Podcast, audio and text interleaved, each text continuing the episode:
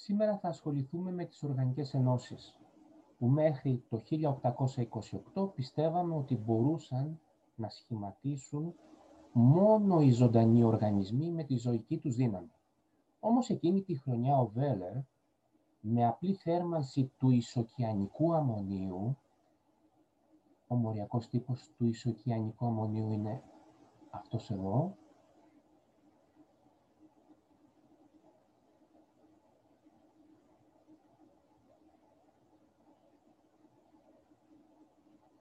μια ανόργανης ένωσης δηλαδή, κατάφερε να συνθέσει μια ουσία που μέχρι εκείνη τη χρονιά μόνο οι ζωντανοί οργανισμοί μπορούσαν να συνθέσουν και μάλιστα τα σπονδυλωτά.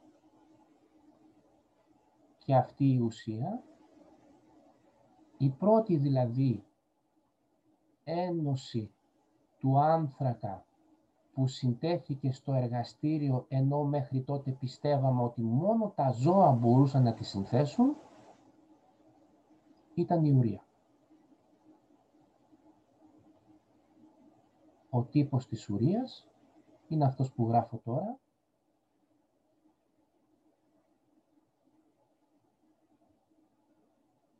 Σήμερα διατηρείται ο όρος οργανική ένωση και οργανική χημεία μόνο για συστηματικούς λόγους. Οργανικές ενώσεις, λοιπόν, είναι οι ενώσεις του άνθρακα εκτός από τα οξύδια του, το μονοξίδιο του άνθρακα και το διοξίδιο του άνθρακα, το ασταθές ανθρακικό οξύ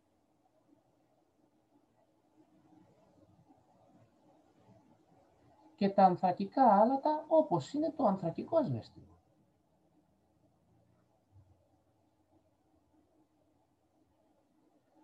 Ο άνθρακας είναι ένα στοιχείο της 14ης ομάδας του περιοδικού πίνακα, καλόβολο και καταδεκτικό, όπως λέει ο Άτκινς καθώς είναι, σχηματίζει πολλές ενώσεις με άτομα άλλων στοιχείων, όπως είναι το οξυγόνο, το άζωτο, το θείο, αλλά και ενώσεις με άλλα άτομα άνθρακα.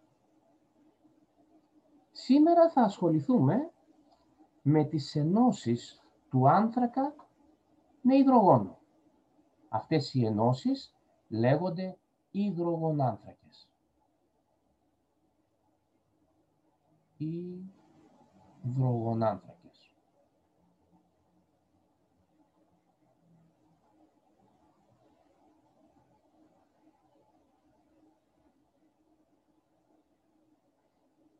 Ενώσεις που έχουν πολύ μεγάλη αξία αλλά σήμερα θα ασχοληθούμε με την αξία τους ως καύσιμα.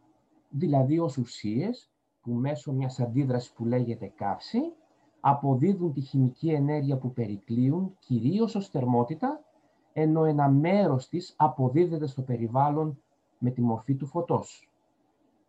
Επειδή τα καύσιμα αυτά εξορίσονται από τη γη, ονομάζονται ορυκτά καύσιμα. Και τα καύσιμα που περιέχουν άνθρακα είναι οι γεάνθρακες, το πετρέλαιο και το φυσικό αέριο. Η καύση είναι μια εξώθερμη αντίδραση και επιτυγχάνεται με τη βοήθεια κυρίως του καθαρού οξυγόνου. Το οξυγόνο είναι ένα στοιχείο διατομικό, αλλά και ατμοσφαιρικού αέρα, δηλαδή ένα μείγμα το οποίο περιέχει κυρίως άζωτο και οξυγόνο.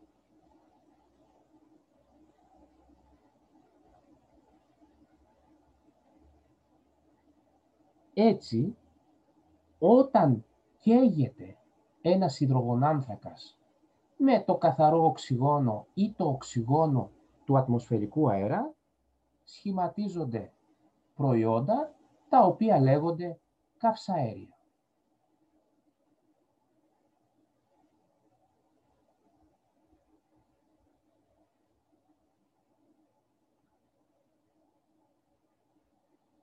Τα καυσαέρια μπορεί να είναι αδρανή.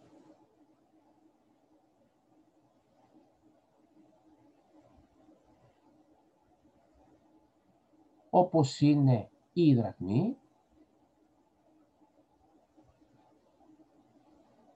και το διοξείδιο του άνθρακα, το οποίο μπορεί να μην είναι τοξικό, αλλά είναι ένα από τα αέρια του θερμοκηπίου και η εκταμένη χρήση της καύσης στις μέρες μας έχει επιβαρύνει πολύ αυτό το φαινόμενο με αποτέλεσμα πολλές περιοχές της γης να μην έχουν απλά περιβαλλοντικό πρόβλημα, αλλά να βρίσκονται σε περιβαλλοντική κρίση.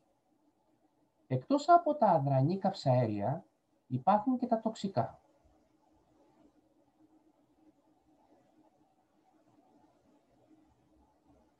Τοξικά είναι τα οξύδια του αζότου, το μονοξίδιο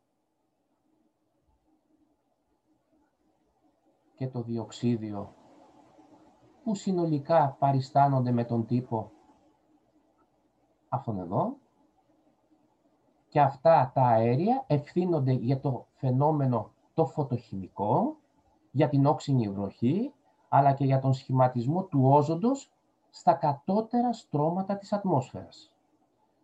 Τοξικά είναι και τα οξύδια του θείου. Το διοξίδιο του θείου και το τριοξίδιο του θείου. Τα οποία επιβαρύνουν την ατμόσφαιρα και συνεισφέρουν και αυτά στην όξινη βροχή.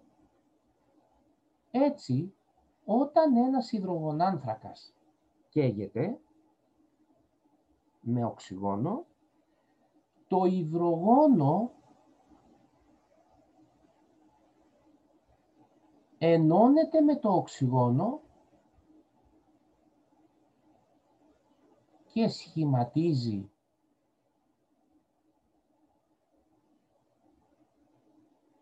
τους υδρατμούς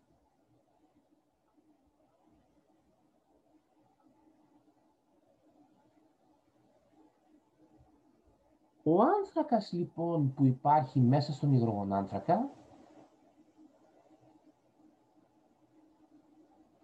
μπορεί να σχηματίσει με το οξυγόνο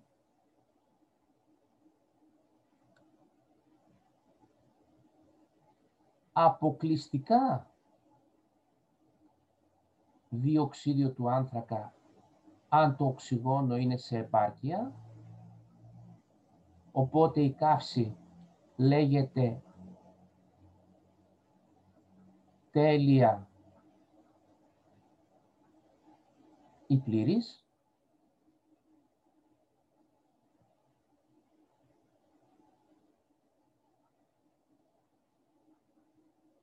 Ενώ όταν δεν επαρκεί, μπορεί να σχηματίσει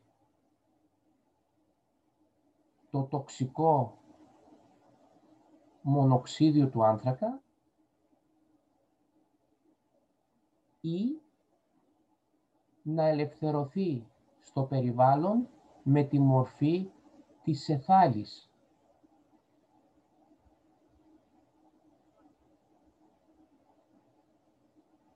Καπνιά δηλαδή.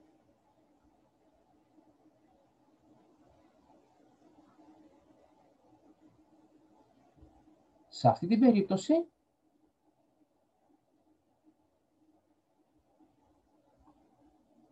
η καύση είναι ατελής.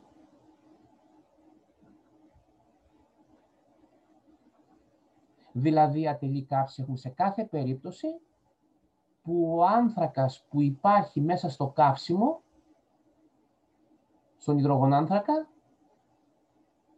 δεν μετατρέπεται αποκλειστικά και μόνο σε διοξίδιο του άνθρακα. Ας ασχοληθούμε τώρα με τη χημική εξίσωση που περιγράφει την κάψη ενός υδρογονάνθρακα. Ένα από τα κάψιμα που χρησιμοποιούμε στην καθημερινότητά μας είναι το φυσικό αέριο. το φυσικό αέριο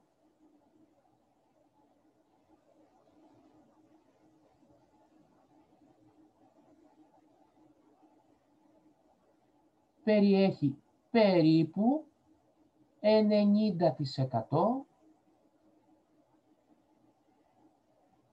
ενός υδρογονάνθρακα που λέγεται μεθάνιο, του οποίου ο χημικός τύπος είναι άνθρακας υδρογόνο 4 και το υπόλοιπο 10% περίπου είναι διοξίδιο του άνθρακα.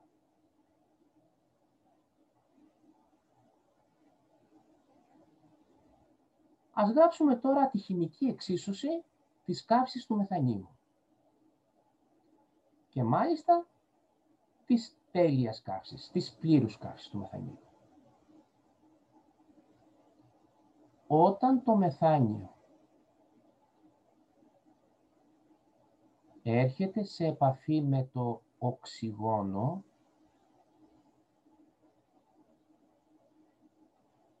τότε αφού είναι πλήρης η καύση, ο άνθρακας που περιέχεται στο μόριο του μεθανίου μετατρέπεται αποκλειστικά σε διοξίδιο του άνθρακα. Και επειδή υπάρχει ένα άτομο άνθρακα στο μόριο του μεθανίου, θα σχηματιστεί και ένα μόριο διοξιδίου του άνθρακα. Το υδρογόνο έρχεται σε επαφή με το οξυγόνο και φτιάχνει μόρια νερού.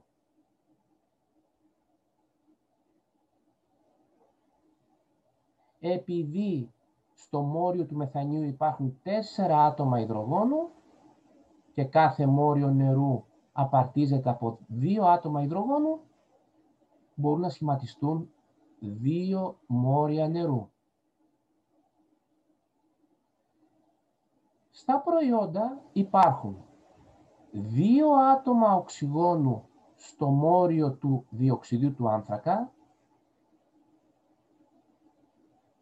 και άλλα δύο άτομα οξυγόνου στα δύο μόρια του νερού. Άρα συνολικά στα προϊόντα υπάρχουν τέσσερα άτομα οξυγόνου. Επειδή κάθε μόριο οξυγόνου απαρτίζεται από δύο άτομα οξυγόνου, χρειαζόμαστε δύο μόρια οξυγόνου για να ισοσταθμιστεί η χημική εξίσωση.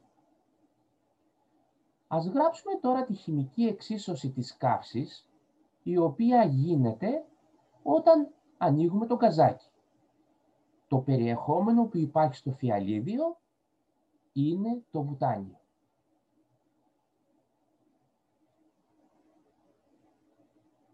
Το βουτάνιο είναι ένας υδρογονάνθρακας που αποτελείται το μόριό του από τέσσερα άτομα άνθρακα και δέκα άτομα υδρογόνο. Έτσι, όταν το βουτάνιο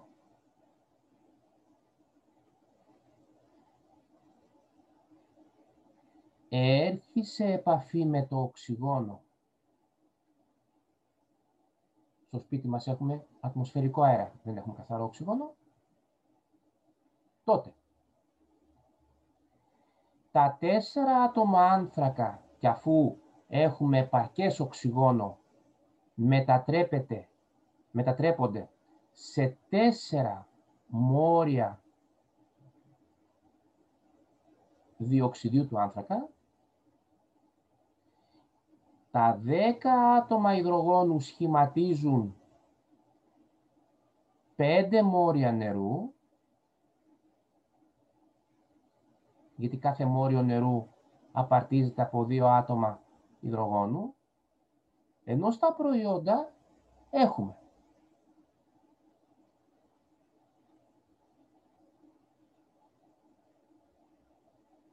Τέσσερις φορές το δύο, οκτώ άτομα οξυγόνου στα τέσσερα μόρια διοξιδίου του άνθρακα και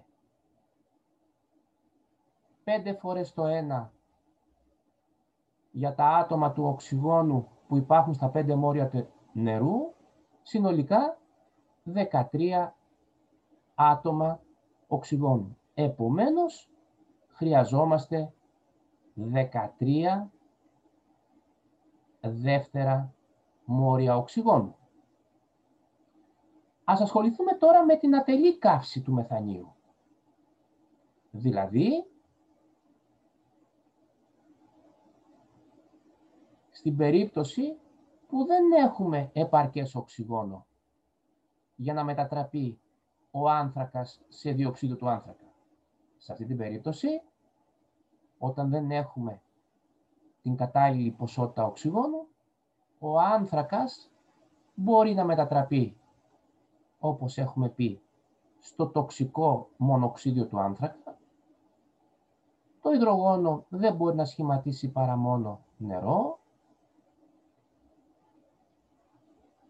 Επειδή έχουμε τέσσερα άτομα υδρογόνου σχηματίζονται δύο μόρια νερού.